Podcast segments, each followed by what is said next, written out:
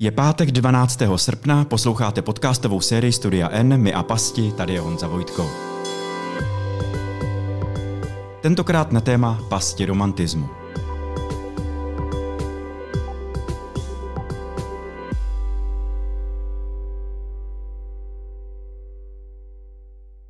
I v 21. století většina z nás podléhá pseudoromantickým představám, jak by ten správný vztah měl vypadat. Z čeho to pramení? Proč v nás romantismus je tak silně zakořeněný?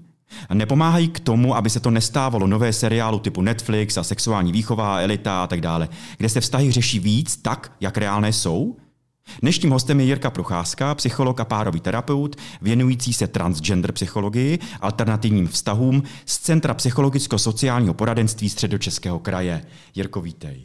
Dobrý den. Skvělý. Hele, jak se to stalo, že se z romantické lásky a teď ta, vlastně ty literární údaje nebo vůbec i literární historie nám říká, že eh, to vlastně byla v podstatě nějaká jako kulturní reakce na osvícenství. Eh, stala se v naší společnosti, stalo se to jako v naší společnosti nějakou normou a ideálem? Nebo dokonce, víš co, já se zeptám jinak, nebo dokonce ten romantismus sahá v naší historii ještě dál? On se vlastně ten koncept budoval po staletí a vyvrcholilo to podle mě i v souvislosti pak i s kapitalismem, že teď je to nějaká úplná norma, normativita, že to je vlastně úplný ideál, který musíme dosáhnout, aby jsme byli životě šťastní a to je na tomto toxický. Romantická láska samou sobě je, je OK. A ta historie jde až třeba do nějakého třeba 12. století, do té doby lidi se sice taky zamilovávali, ale to vůbec nebylo směrodatný pro nějaké partnerské manželské vztahy, které byly velmi pragmatický v té době. Šlo o nějaký sociální status, ekonomický a tak dál. A lidi, kteří se zamilovali a kteří šli po té romantické lásce, byli vnímáni jako, že jsou vlastně k blázni doslova, že vlastně nejsou normální. Tehdy si paradoxně romantickou lásku mohli dovolit třeba jenom muži, protože se bralo za to, že vztahy mezi mužem a ženou inklinují k té sexualitě a že to pořád takový jako je pragmatický. Takže to, co říkal už Platon, tak tehdy platilo, že ty romantický, intenzivní, byť nesexuální vztahy spíš patřily těm mužům. A pak je taková zajímavá teorie, vlastně, že Kataři jako určitá nějaká náboženská společnost nebo sekta, která hlásala něco, co bychom mohli dnes třeba považovat i, i za buddhismus, takový to neulpívání na světských nějakých statcích nebo těch autoritách mocenských a spíš to odproštění se od nich a dojít do nějakého osvícení, nebo když se to člověku nepo, nepovede, tak se vrátí znova do toho pekla pozemského. Církvi se to samozřejmě nelíbilo, té autoritativní, takže po století masakrovala přes křižácké války. A tohle se nějak spojuje, je určitá myšlenka, že to pak souviselo s tou kulturou trubadurů a minesangrů, tou dvorní lirikou, která se začala, začala v tu dobu nějak uplatňovat, vyjadřovala nějakou romantickou platonickou lásku mezi tím mužem, co se dvoří ženě. A existuje myšlenka, že to byly zakodovaní tyhle ty kataři, kteří nemohli eh, oficiálně mluvit o tom Bohu, tak zakodovali nějak metaforicky tu lásku k Bohu do té lásce k ženě. Mm-hmm. A tím se to začalo trochu, trochu postupně po staletí budovat a ještě pak mm, existuje ten příběh o Eloise a Abelardovi, která ona taky se snažila eh, v těch dopisech tomu svému milému tu ctnostnou lásku, která byla vyhrazená spíš těm mužům, taky realizovat, že i mezi vztahem mužem a ženou, i třeba sexuálním a dokonce mimo manželství, ona se schválně nechtěla vzít a zničit tím tu romantiku, ale že taková láska může být nějak poznášející, ctnostná, obětavá. Tak to byly ty první body, které se pak po staletí rozšiřovaly, rozšiřovaly, až zhruba v tom 18. 19. století to začal být přes ty romantické romány nějaký mainstream. Tehdy pořád taky platil eh, ten fenomén nějakých romantických přátelství mezi ženami nebo mezi muži. Pořád se bralo za to, že muži a ženy úplně nemůžou si rozumět citově, pořád to byly spíš takový manželský vztahy rozhodně spíš pragmatický, byť k tomu měli vždycky ty melence, takže třeba taková Božena Němcová psala velmi vášnivé dopisy se svojí blízkou přítelkyní, opravdu velmi intenzivní. Někdy ty vztahy byly sexuální, někdy ne, ale úplně se tehdy neřešilo nějaká orientace, ten koncept vůbec neexistoval. A pak se začal vlastně emancipovat ten společenský, rodinný eh, stav a manželský, že až tehdy začalo postupně být víc a víc možný mít manželství a partnerský vztah založený na lásce. Do té doby to, ty snetky byly dohodnuté, nebo vrchnost s musela souhlasit, takže to je něco velmi moderního. Teď je trochu problém, že určitě je v pořádku mít vztahy založené třeba na individuálních romantických pocitech, akorát, že se z toho stala vlastně určitě jako propaganda, jako by to jinak nešlo a jako by musela to být jenom romantika a jako by musela být jenom v těch partnerských, sexuálních, monogamních, celoživotních vztazích, tak to je takový to toxický, co tam pak vznikne. A o tom si budeme povídat. Ale mě hned uh, nabízíš krásně dvě otázky. Uh, řeknu tu první. Přijde mi zajímavé z toho, co ty říkáš, že tam je taková ta červená ní, taková ten jako narrativ toho, toho zákazu. Že vlastně dovolit si milovat někoho z lásky, ne z nějakého pragmatismu, materiálních důvodů a tak dále, bylo vlastně zakázané. Že ty sami ti lidé, vlastně když se zamilovávali, tak si to zakazovali, jak vlastně jako projevovat a nechávali v to v těch jako platonických věcech. Je v tom ten přítomnost toho zákazu, Uh, i to, proč se nás to tak jako drží, že jako zakázaný ovoce nejvíc, nejlíp chutná? Já si myslím, že v současné době je to spíš uh, opak. Že to je naopak, uh, já nevím, jestli to nazvat i trochu jako kapitalismus, ale že tam je spíš ta velká normativita, velký jako tlak, že smysl života je najít hmm. si toho romantického partnera, sexuálního, monogamního a to, to je jako hrozně toxický. A... No, protože to je jediný správný. Jo. A, a že vlastně ta romantika nejde už realizovat jinde, přestože dřív to bylo běžné, že v těch přátelských, kamarádských stazích mohly být velmi blízký citově. A nebo teď, když někteří, každý člověk to má jinak a měl by si to taky uvědomit, jak tu romantickou potřebu má, někdo ji nemá a není smysl se v tom jakoby tlačit, ale spíš je to nějaká jako normativita a já říkám kapitalistická ve smyslu, že ono to v těch médiích a všude je, hrozně to jako prodává, hmm. je, je, tak, takže to, to je jakoby ta potíž hmm. spíš, hmm. než já mám třeba v, uh, klienty a klientky, kteří paradoxně vždycky řeknou, jako tohohle člověka já nechci milovat, nebo naopak to, tohle jako vlastně chci, ve smyslu, když to třeba v nějakém dlouhodobém vztahu ani už se nějak ten vztah završil, tak jim je to jako líto, že to funguje, ale už ho nemilují a chtěli by ho milovat. Nebo naopak chceme, aby někdo nás miloval, nebo jsme, jsme ho jako neměli rádi, jsme zamilovaní do někoho jiného. Tak tohle se jako děje a hmm. je to taky trochu o té zakázané lásce hmm. a hlavně je to jako ta normativita, ale která nám brání nějakého sebepoznání, seberealizace, pěstovat obecně ty vztahy a hmm. vztah k sobě a tak. No. To je ta druhá otázka, vlastně jsme znova nahrál, protože i u, u mých klientů Uh, už se mi to stává nějakým způsobem častěji častěji, kdy přijdou lidé, kteří přijdou tak trošku jako na konzultaci, ani ne jako terapie, ale potřebují prověřit, že když tam mezi nimi na, jako na začátku ten romantismus nebyl, ne, nepocitovali ty motýlky v bříšku, nebyla tam nějaká extra velká vášeň uh, a tak dále, tak, uh, tak vlastně přijdou, jestli je to v pořádku, že teda spolu jsou. Jo, protože vlastně všichni jim říkají, že by to měl být ten výbuch a, a že vlastně pak se to sice uklidní, bla, bla, bla, ale vlastně bez toho výbuchu to nejde a nedá se to spojit. A oni fakt přijdou, dokonce říkají takový ty sebeobvinující hlášky, no my jsme si zbyli, pane Vojtko. Jo, pane Procházko, tak je to teda v pořádku, já ho teda jako respektu, mám ho ráda, ale tak jako zbyli jsme si. No a, a bude ten vztah kvalitní? A otázka zní, bude ten vztah kvalitní bez, těch, bez toho romantismu, Jo, tam vždycky je ta úloha těch poradců a e, poradkyní terapeutek je normalizovat to, že všechno je v pořádku. Ty vztahy můžou být založený různě, někdy to je naopak ta vášeň, která naopak e, pak, pak třeba vyprchá a po té zamalovanosti, nebo, nebo to může být nějaká jenom toho sexuální a potom se nemáme co říct. A někdy naopak to vzniká spíš nějak, nějak pozvolná, stabilně. Důležitý je, aby si ty lidi ujasnili, jak oni to jako mají a co potřebují že někdo potřebuje, někdo není nastavený na romantický vztahy a nutí se do toho. A vím, že jeden partner říkal, že jeden muž, že s tím druhým partnerem je to bezvadný, protože oni jdou k moři, dívají se na západ slunce a už si o tom nemusí povídat. A to, co, to, to, co jakoby on chce. Takže je to o tom nastavit to, jak já, jak já potřebuju, tak či onak. Jako hmm. ne, nebýt, nenudit se do romantiky a zároveň, když jsem ve vztahu a chybí mi tam nějaký city, tak se nenutit do toho v něčem vydržet ve chvíli, kdy tam nějak jako korodují nebo nějakými potřeby nejsou naplněny. Další otázka. Je romantismus vždycky spojený s citama, jako s emocema, nebo je romantismus vlastně spojený s nějakýma rituálama, nebo s obojí? Jo, že se mám nějak chovat, že se předpokládá, že se mám nějak chovat, dávat květiny a platit za ženu, nebo právě koukat na západ slunce a ještě si o tom spolu povídat a tak dále. V čem vlastně tkví ten základ toho romantismu?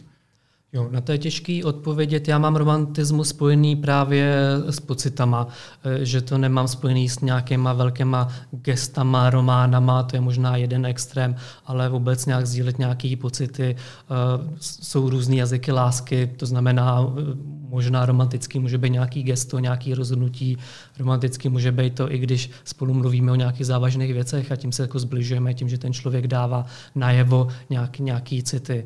Takže ten romantismus mám spojený s city, akorát už nemusí ty city být spojený třeba jenom s tím partnerem, můžeme mít velmi romantický vztahy s jinýma blízkýma lidma, stejně tak jako ta sexualita nemusí být spojená s partnerem, ale naopak s kamarádskými stáma, a lidi to mají různě. Někdo dokáže sexuálně romanticky být jenom v partnerském vztahu, když řeknu jeden extrém, a někdo to má úplně opačně, že paradoxně v tom partnerském vztahu už pro ně ta romantika nebo sexualita nemá místo. Mm. Považuje to za nějak jako ne, ne, ne, nepohodlný, ne, nepříjemný. Mm. Sedí mu to tam. Takže to je jako individuální. Já se k tomu určitě vrátím, protože prostě to je skvělá věc. Uh, ale zase jsme nahráli. My máme spojený romantismus nebo projevy, romantický projevy máme opravdu spojený pouze s intimním partnerem. A ty už tady několikrát si zmínil, že já můžu prožívat romantický uh, vazby i vlastně jako mimo můj intimní vztah, že to může být kamarádi nebo rodina nebo někdo. Uh, proč se nás to tak jako drží? Nebo je v tuhle chvíli ta naše kultura nastavená na to, že se můžu projevit třeba, a teď se bavím o, to, o tom bromance, jo, že prostě mám nějakého kámoše a můžu já s ním být romantický? Můžu si to vůbec dovolit? Co ty na to?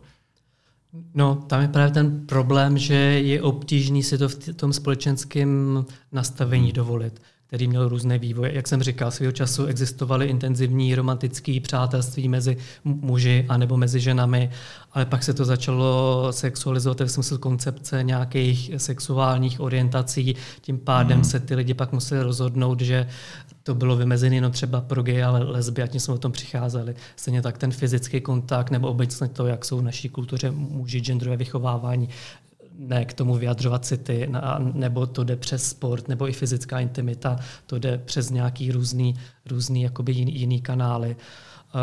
Teď jsem zkoumal třeba, jak to mají rodiče nebo otcové s těma dětma, kde taky se to pak projevuje, že třeba si dokážou budovat intimnější vztah paradoxně někdy s těma dcerama, protože u těch kluků tam třeba dát si pusu, možná když je malý, ale pak jim to přijde vlastně ne, ne, nepřirozený. Ta máma má hmm. výhodu, že může být fyzicky intimně nějak i citově blízká s, s vlastně jak s, se synama nebo dcerama. Takže je to spíš tak jako kulturně daný, že jsme hmm, vlastně hmm. odrazovaní od toho vůbec třeba může vyjadřovat emoce, na to, že vyjadřovat k jiným mužům nebo i nějakou fyzickou blízkost a že je to něco, co by se mělo víc vyjadřovat vlastně jenom v těch partnerských vztazích, že tam nás to všechno nějak, nějak zachrání nebo ten druhý člověk to za nás nás taky trochu hmm. jako vyřeší ty naše potřeby.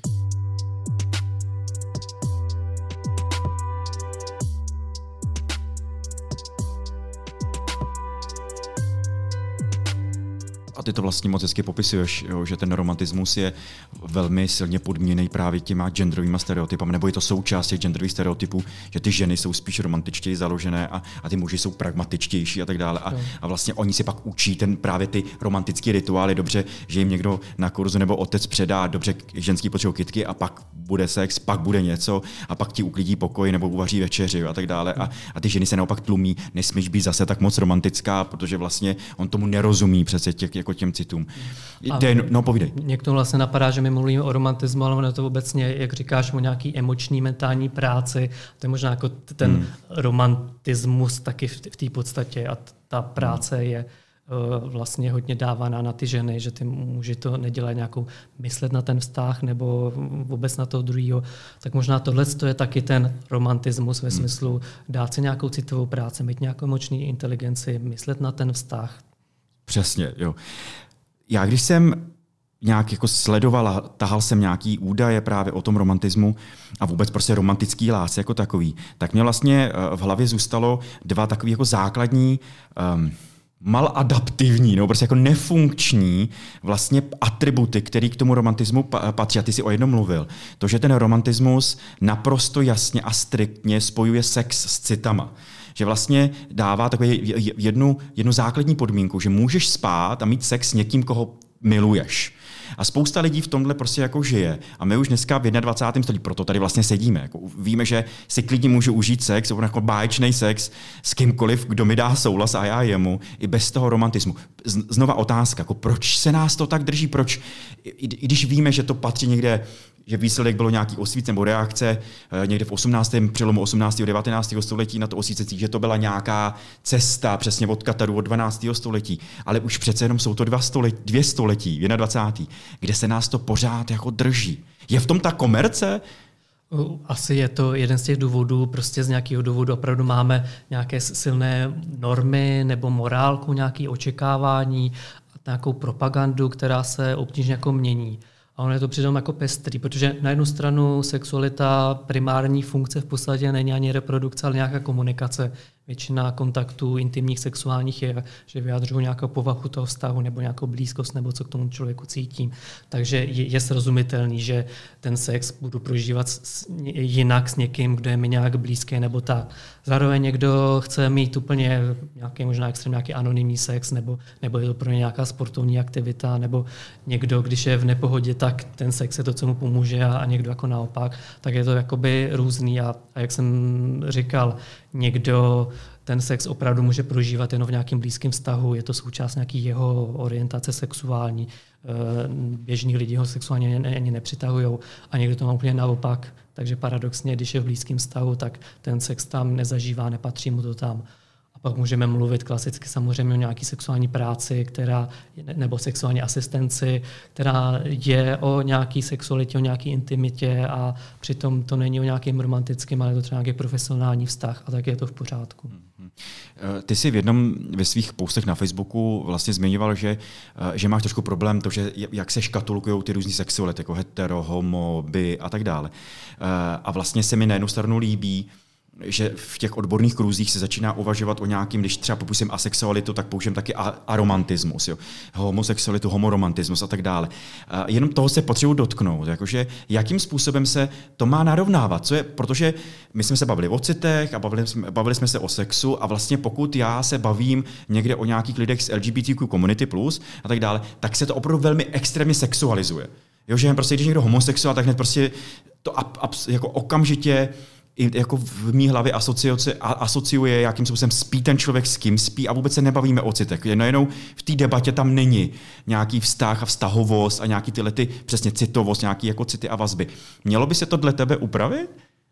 No ten koncept vůbec sexuální orientace je hrozně problematický, nevím, jak ho přesně nahradit, ale tím, že to je o tom sexu a ztrácí se tam v tom ten, ten další aspekt romantický, plus ten sex z angličtiny je o nějakých genitálích, takže ani to neodpovídá, protože pro lidi jsou různé charakteristiky a ve chvíli, kdy to jsou třeba trans osoby, tak tam ani ty genitálie mají třeba jiný než konvenční, než třeba očekáváme. Takže je dobrý to nějak trošku jako rozkodovat, ale jde to velmi obtížně. Sexuální orientace už tak jakoby zažitá a přitom tomu, že jako různí lidi můžou mít nemusí mít romantickou, romantický city jenom sexuální, nebo naopak, nebo můžou sexuálně být přitahovaný třeba k mužům, ale romanticky se vztahovat k ženám, že je to jako velmi, velmi eh, různý. Ale už ve chvíli, kdy mluvíme vlastně o té sexuální orientaci, tak máme tendenci vlastně mluvit o tom sexu a on, on je ale prostě hrozně spojený eh, s nějakýma pocitama nebo se společenskýma nějakýma normama a s naším osobním prožíváním. Děkuju, mě to jenom napadlo, že teď vlastně ob, že z, z toho, co jsi psal, tak já jsem velmi rezonoval, protože vždycky, když mám tam klienty a bavíme se o sexualitě, tak vlastně je je to i pro mě složitý vysvětlovat, že to není o té sexualitě, přesně jak jsi říkal, že sex z angličtiny je nějaký jako, jako popis nějakého genitálu a že, že to není jenom o, o, o nějakém projevu sexu jako takovým, je tam ta romantická složka, ta citová vazba, pojďte si povídat a přesně se to vysvětlili. Je to složitý, uh, to je jiný podcast na, na, na jiný téma. Uh, ale chtěl jsem doplnit ten, ten druhý vlastně aspekt. Bavili jsme se o sexu a o tom, jak, jak vlastně spojuje tak a teď už trošku násilně, že vlastně můžeš mít sex jenom s někým, koho hrozně miluješ. A pak je, a, a protože to prodává, je v tom nějaká ta komerce jako uh, spojená. A to je právě fascinující, že ta druhý aspekt je o tom, že vlastně správná romantická láska totálně vytěsňuje debatu o financích, o, o materiálních aspektech. Je mi jedno, kdo se, je mi jedno, kolik vyděláváš, je mi jedno, jak ty peníze budeme. Hlavně se milujem a budeme se milovat až do smrti a tak dále. A to je pro nás hrozně důležitý. Jo, že při, zní mi to jako paradoxně. Kde se to vzalo? Jo, že se o tomhle nemáme. Jako, protože jedna z velmi častých zakázek na pádových terapiích nebo z partnerských terapiích a konzultacích je v tom, že, že finance, málo kdy, jo, všichni ví, že nevěry a, a jak to mám s tím romantismem a nuda ve vztahu, a ne, ale peníze a finance je velmi často spouštěč nějakých velkých nepohod v tom, v tom, v tom vztahu. Ale my, jsme žijeme v 21. století, tenhle svět je o penězích a vlastně ku podivu ten, ten, ten romantismus to jako úplně vytěsňuje zase. Kde se to vzalo? Tak oni sice na, na jednu stranu ty pragmatické věci a spolu, spolubydlení a takový samozřejmě eh, trochu pak ubíjí nějakou romantiku, nebo když, když prostě bydlíme spolu v garsonce a nemáme ani sprchový závěs a řešíme jenom takové ty běžné věci, tak to sice ano, ale zároveň k udržení vztahu samozřejmě potřebujeme řešit praktické věci a finance třeba jsou i jedny z nich. Já tam spíš vidím, že ta romantika je o tom, o nějaký komunikaci, jak jsem už nějak říkal, že řešit finance technicky je jedna věc, ale to, že vůbec otvíráme nějaký témata, že ten druhý se mnou počítá, že, že se nějak můžeme domluvit, i když se třeba o něčem můžeme hádat, ale, ale dojít k nějakému kompromisu. To je třeba to, co z mýho pohledu, nebo pro mě v těch vztazích vytváří nějakou romantiku. To, že jsme na to dva, to, že můžeme řešit ty, jakoby, ty praktické věci, můžeme řešit i povahu toho vztahu, ty city, to jo, ale i ty, i ty věci, které jsou třeba ohledně financí, tak uh, to může být romantický v tom, že nás to může nějak si to jako zblížit v tomhle tom, že o tom spolu hmm. vůbec jako hmm. mluvíme a že dojdeme k tomu, k nějakému kompromisu nebo k nějakému rozhodnutí. Jirko, může být láska nebo můžu milovat někoho bez romantiky? Určitě jo, protože ono těch lásek a přitažlivostí je spousta. Může to být nějaká, nebo těch orientací, musí být sexuální, může být nějaká estetická, nebo může být, nevím, nějaká senzuální, nebo, nebo může být prostě nějaká, nevím, někdo inteligentní nebo umí vařit. Nějaká jako intelektuální, jo? jo? Že spousta, spousta může být různých jako atraktivit, no. A t- ta láska, máme jako různé lásky, ono se to jako já ne, buď může být neromantická, anebo máme tendenci za romantiku jenom považovat to, co je v tom partnerském vztahu a ty hmm. ostatní romantický, třeba v těch přátelstvích ne, ne, nedáme jim tu nálepku romantika, přestože to je třeba velmi intenzivní a možná i intenzivnější než třeba mezi mužem a ženou nebo mezi nějakými partnery, partnery vlastně, kteří jsou nějak, nějak, nějak vlastně partnery sexuálními. Znamená, na jednu stranu jako ty city můžou být neromantický, přátelský, a na druhou stranu já úplně nevím, jestli vždycky jenom protože to přátelství, tak tomu dát nálepku, že to vlastně není romantika, protože někdy je to velmi romantický, no a i, i, i, i gay s hetero mužem může mít velmi jako blízký, i fyzicky blízký nebo citově blízký vztah, takže možná to jako je romantický a platonický a já to takhle trošku se snažím, snažím jako mít i v přátelských vztazích.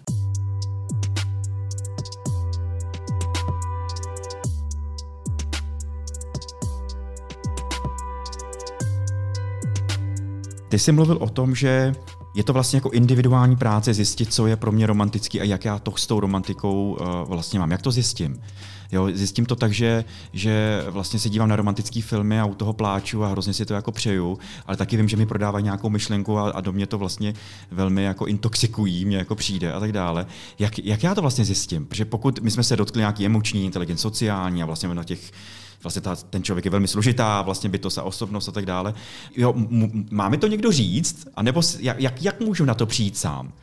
No, přesně jak říkáš, ono je to těžký v tom, že funguje ta, ta propaganda nebo ta normativita, to znamená, já jsem zvyklý od, od dětství vychovávaný, že to takhle má mít, romantický city a ještě, ještě k osobám opačného nějak genderu a cítím se třeba nějak blbě, když to tak úplně jako není, tak možná i tohle je nějaká, nějaká možnost, nějaký vůbec jako, jako když si uvědomím, že ta normativita funguje, tak mě to může trošku osvobodit, jako dovolit si proskoumat ty své pocity a zároveň to je vždycky o těch zkušenostích, zkušenostích v těch stazích a jako dovolit se být nějak jako jiný.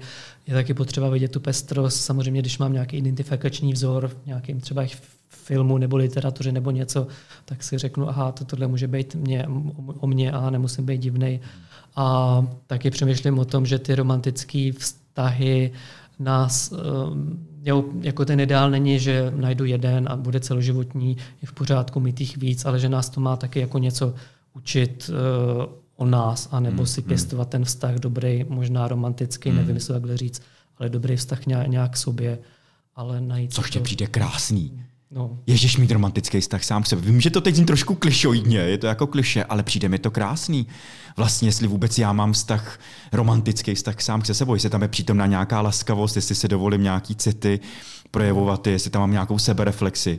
Přesně, jestli jsem na sebe vlídný, jestli jsem hodnej, mluví si o takzvaný master date, když já si udělám rande sám se sebou, že já přece jenom sám nejlíp vím, eh, co, co se mi líbí, co mi pomůže, nemusím se na někoho jiného vázat, ale my jsme učeni, že to tak nejde, že potřebujeme toho druhého, že potřebujeme prostě a trochu, že ten druhý to za nás vlastně nějak jako udělá. Takže tohle je jako těžký učit se v těch romantických vztazích, nebo v jakýchkoliv vztazích. Protože samozřejmě, že já potřebuji nějakou zpětnou vazbu, pocit, že o mě někdo stojí, že jsem pro někoho hmm. zajímavý. Vztah ke svému tělu si taky vybuduju vztahem s jinýma lidma, s tím, jak se mě dotýkají, jestli po mě toužej.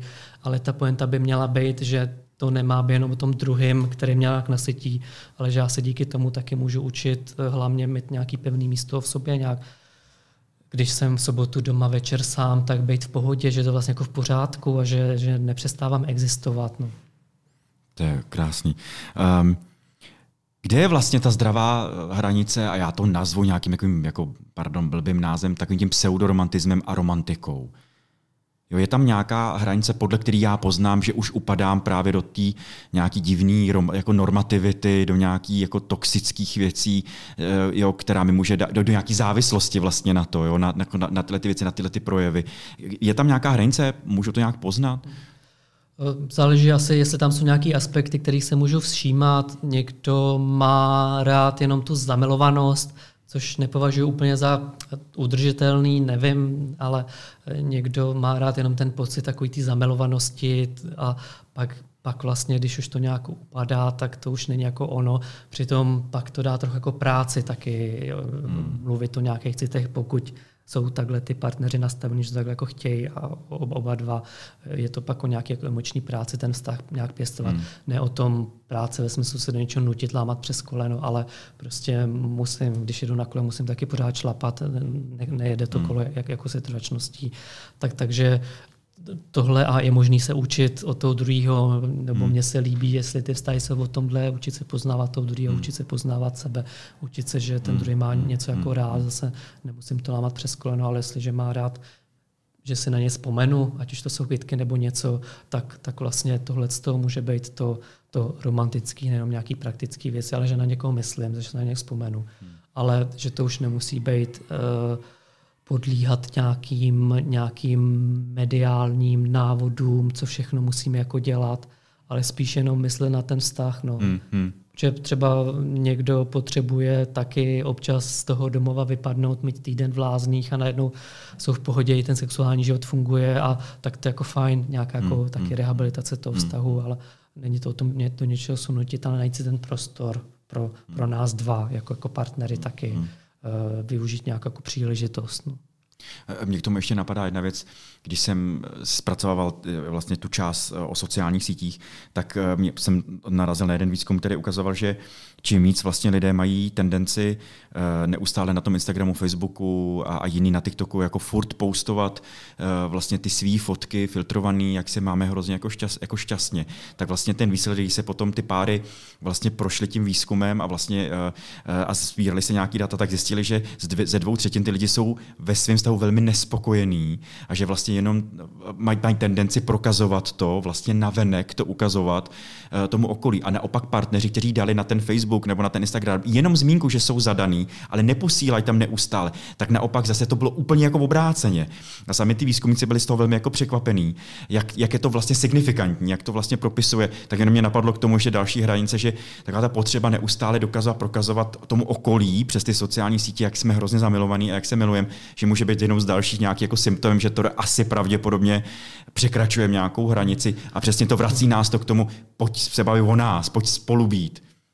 No, že je to nějaký jako vodítko, že my plníme tu normu, dokazujeme to pak i sami, sami sobě a ty média nás tím všechny krmí, tak my pak ukazujeme, jak, jak to jakoby plníme, ale spousta lidí je v partnerských stazích vlastně jako osamělá, protože ta norma je o tom, že mají být jenom spolu víceméně a spolu realizovat ty hlavní věci a my pak zapomínáme na jiný vztahy, na jiný zdroje, takže se pak cítím jako osamělý, protože všechno nás v tom stavu jako nenaplní. Hmm. Takže ty sociální sítě v tomhle tom můžou hrát roli. Navíc těm druhým ukazují, ta, ta norma se pak tím sebe potvrzuje a navíc se tím vytváří frustrace i v těch ostatních. Hmm. A že máme pocit, že ty druhý jsou strašně šťastní, my nevidíme ty jejich problémy, u sebe to je naopak, že vidíme hmm. spoustu těch jako problémů, hmm. neutečem hmm. spolu hmm. nebo před sebou. Mně chybí. Já třeba, když jsem byl single po dlouhodobém vztahu, tak vlastně jsem si potřeboval najít nějaký jiný zdroj na sociálních sítích, který mi který mě podpoří, že je OK být taky single, nebo že, že můžu být pašák taky tím, že jsem sám, že jsem kompetentní v tom, a což je hrozně, hrozně málo. Hmm. Že jsme podporovaní jenom v tom, máme partnerský vztah a musí fungovat, musí být dobrý. A když ty partneři různě spolu mluví, tak zjistí, že mají podobné problémy a že jim to pomáhá spolu mluvit, ale že mi přijde dobrý taky, aby ty jiné vztahy byly podporované nebo oceněné. Nejenom to, ty jsem viděl na Facebooku, video, který byl strašně podporovaný, ne v těch komentářích, ale v tom postu, jak prostě studentka graduovala po nějaký, nějaká lékařská škola, byla to skvělá událost. A vlastně ten partner jí, ten, jí to zkazil tím, že jí tam požádal o ruku a všichni tleskali, jak je to skvělý a tak, ale jak se to celá ta show, cel, celý ten její, její moment důležitý, že dosáhla nějakého vzdělání, se zvrtnout, že stejně jde o tom manželství a to je to důležitý, tak tohle mi jako chybí, aby byla podpora taky, že, že je dobrý být třeba sám, jít si na pizzu. Sám za sebe, jasně. A, a dosáhnout nějakých taky jiných úspěchů nebo kamarádských vztahů. On je jako paradoxní, že já mám třeba, můžu mít deset let kamarádský vztah, což je úžasný, ale jsou podporovaný to, že každý čtyři měsíce potkám nového romantického partnera, rozejdem se, zase mám někoho jiného a on by jako měl být v té normě ta priorita, najednou bych měl zapomenout na ty kamarády, tak to mi jako chybí, hmm. že ty čtyři měsíce, čtyři týdny jsou to, co je hrozně opěvovaný, a to, že deset let mám člověka, který je se mnou, se mnou v dobrém a můžu s ním cestovat, tak na to si člověk musí hledat speciální na Facebooku skupiny a tak, který jsou třeba romantický a sexuální, dělají si z toho srandu a tam člověk může dostat, dostat posílení, že i že primární sdělení pro mě je, a to, co říkám těch klientům, aby se zkusili odnaučovat, zakládat tu svou sebeúctu na tom romantickém partnerském vztahu. Super, děkuju, děkuju, že to říkáš. Um, když odhlídneme od těch pastí, co nám ten romantismus nebo pseudoromantismus vlastně dělá, je, existuje nějaká jako nejenom výhoda, ale vlastně skvělá věc, co nám ta romantika nebo romantismus může i v 21. století nebo ve vztazích v tomhle století prostě dát a co nám může přinést? Jo, já přemýšlím, jestli na to nazávat tím, že ta moje pozice, ono to může znít paradoxně, když teď ten romantismus nějak demitizujeme. Já jsem velmi romantický člověk a v podstatě pro mě je to známka toho partnerského vztahu. Můžu mít romantický vztah s přáteli, ale ve chvíli, kdyby ten romantismus nebyl v tom vztahu, tak je to spolubydlení, přátelství, kamarádství, což je fajn, ale v partnerském vztahu bych strádal, to znamená, radši budu single, než ve vztahu, kde není romantika a zároveň mám ale pocit, že já jsem ten, kdo prostě tam ty city dává, já ty city mám, proto taky dělám povolání psychologa, terapeuta, protože s tím, tím živím a zažívám ty city, tak je potřebu realizovat i v osobním, v osobním životě. Tak to je ta, ta jedna věc, co mě romantika dává třeba v tom vztahu, ale vlastně když odhlédneme od toho nějakého mýtu, že to musí být jednou provždy a v tom mm-hmm. partnerském vztahu, tak se právě, jak jsem říkal, učíme eh, vztahům. Je to poznání toho druhého, ale i sebepoznání, je to nějaký, nějaký budování vztahu taky k sobě, když si to udržím. Eh, mě třeba dává ten, ta romantická fáze. Ona paradoxně jako i někdy může hrozně omezovat, protože máme výzkumy, že v partnerském vztahu máme tendenci zakrňovat, než když jsme single a nemůžeme si to jako dovolit. Ale ta romantika nám může dávat uh, nějaký přece jenom potenciál jako růstu. Hmm jakože ve chvíli, kdy jsem nějak, eh, ne ve smyslu snažit se o toho druhého, aby mi udělal šťastný život a všechno jako vyřešil a tak, ale ve smyslu, tak já jsem nějak, nějak v pohodě, mám nějaký dobrý vztah, někdo mě stojí a já můžu v tomhle tom bezpečném vztahu nějak růst, že nemusím lámat přes koleno, vycházet z té komfortní zóny a cítit se nějak nedostatečně, ale že třeba, když mám nějaký vztah, tak můžu, když je nějak blízký, pak nějak, nějak růst, může mě to nějak motivovat po dobrým, učit se nové věci, inspirovat se tím druhým, o jeho světě, o jeho lidech. Um, což může ale být i třeba, třeba terapeutický vztah, který, nevím, asi bych ho ten nezval romantický, ale přitom taky tam má nějaký tyhle aspekty, nějaký blízkosti, mhm. sdílení citů, nějaký důvěryhodnosti a já pak můžu růst nebo v nějakém přátelském vztahu. Mm. Poslední otázka, dávám mi každému. Je, je něco, co ještě nezaznělo, co máš pocit, že by bylo ohledně tohle tématu nutný vlastně jako říct? Třeba ne, ale jestli jo, tak Myslím, že zaznělo všechno, takže můžu jenom možná zopakovat, jestli jednu věc, tak právě to učit se nezakládat tu svoji sebeúctu na tom, jestli mám zrovna romantický, partnerský, sexuální vztah a učit se jako docenovat ty jiné vztahy, klidně v nich tu romantiku pěstovat a učit se právě být romantický sám k sobě, což je jako úžasný, když v sobotu večer jsem doma a můžu já sám, protože to je vztah, který budu mít do konce života a musím se s tím poradit. A, takže vždycky říkám lidem, místo toho, aby se furt šikanovali a kritizovali to, co umějí pro ty druhý, umějí třeba vůči nim vyjádřit ty romantické blízké city, tak aby to dopřáli taky sami sobě, jako byli sobě nějakým kamarádem, přejitelem, ne nějakým šikanátorem. No to jsme asi líp skončit prostě nemohli. Jirko, děkuji za návštěvu. Jo, děkuji za pozvání. A tohle byl další díl podcastové série My a pasti. Děkuji za poslech.